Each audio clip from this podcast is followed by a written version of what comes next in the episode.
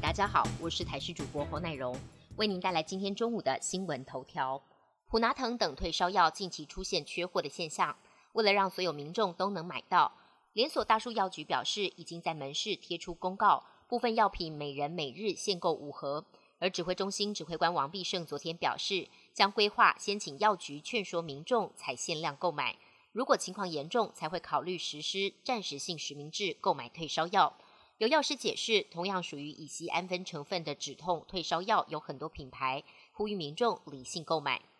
禽流感疫情再扩大，农委会防检局一口气发布了彰化五间禽场感染了 H5N1 高病原性禽流感病毒，鸡鸭鹅都有，扑杀数量超过三万只。统计今年到现在为止，扑杀禽流感禽场案例一共三十九例，已经督导业者完成厂区的清洁及消毒工作。另外，也透过相关单位要求饲料及运蛋业者加强车辆或蛋箱的清洁消毒，全力防堵疫情扩大。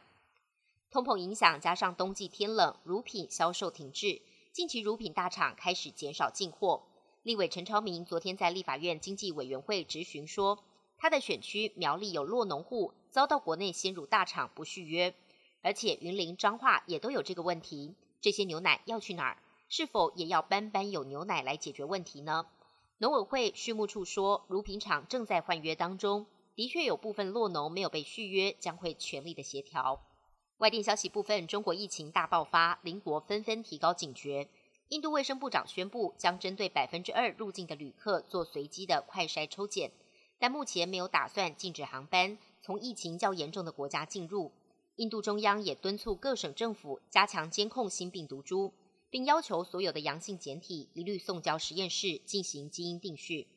另一方面，南韩当局也表示，十六号起已经将中国列为检疫查验重点国家。如果旅客出现症状或体温超过三十七点三度，就要跟同行人员一起接受核酸检测。缺药荒不止在台湾跟中国出现，美国许多地区也因为受到新冠、流感跟 RSV 病毒的三疫夹击，导致药局的非处方药。以及儿童止痛药跟药水都被扫购一空，就连克流感跟有些抗生素也大缺货。拜登政府因此宣布释出国家战略储备系统中的克流感，给需要的州应急。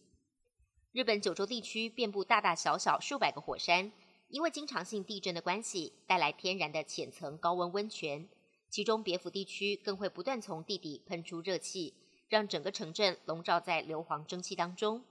除了泡汤以外，更能透过高温蒸汽料理食物，同样很受欢迎。不过，在观光鼎盛之际，却面临后继无人、缺人缺料的难题。本集新闻由台视新闻制作，感谢您的收听。更多内容请锁定台视各界新闻与台视新闻 YouTube 频道。